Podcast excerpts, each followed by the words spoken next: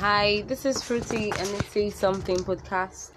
We're here again talking about how you feel, what interests you most in life, your worries, your fears, talking about how to deal with them, knowing that you're not the only person experiencing it at the moment. There are so many people, thousands of people, millions of people that are searching for people to really reach out to them, like telling them how they feel, listening to what they have to say, and also encouraging them that yes, we're in this together because you're not the only person. I've gone through this stage, I've passed through this thing before, so I'm giving you a hand. It's like coming out, don't be shy, say how you feel. Talking about everything, I guess. Yeah.